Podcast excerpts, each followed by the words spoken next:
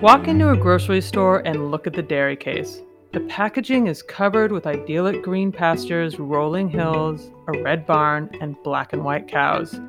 That's the picture that's sold to you. But that's not reality. At the end of the day, we are just eating some gray cheese, having milk or yogurt, thinking it's fair, but at the end of the day, what we're eating is just abuses and, and one one company owning all this without understanding how the people milking the cows are really living. From Fair World Project, I'm Dana Geffner, and this season on For a Better World, we're delving into the divide between that marketing myth and reality. And we're doing it by speaking with some of the people on the front lines. In New York State, farm workers have been in a years-long struggle for safer workplaces and decent conditions. What do we want Chapani to do? Well, we want them to recognize us, we want them to listen to us, and we want them to be accountable. But that's not what they got.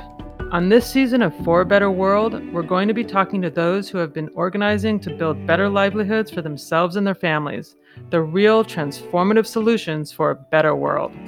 Workers are the leaders of the change. They are the experts. They know what is needed. And we'll be debunking the false solutions that are trying to rebrand the exploitative status quo of the dairy industry as ethical. Join us. New episodes drop every other Tuesday starting October nineteenth. Available free wherever you get your podcasts. For more information and to learn more, visit fairworldproject.org forward slash podcasts.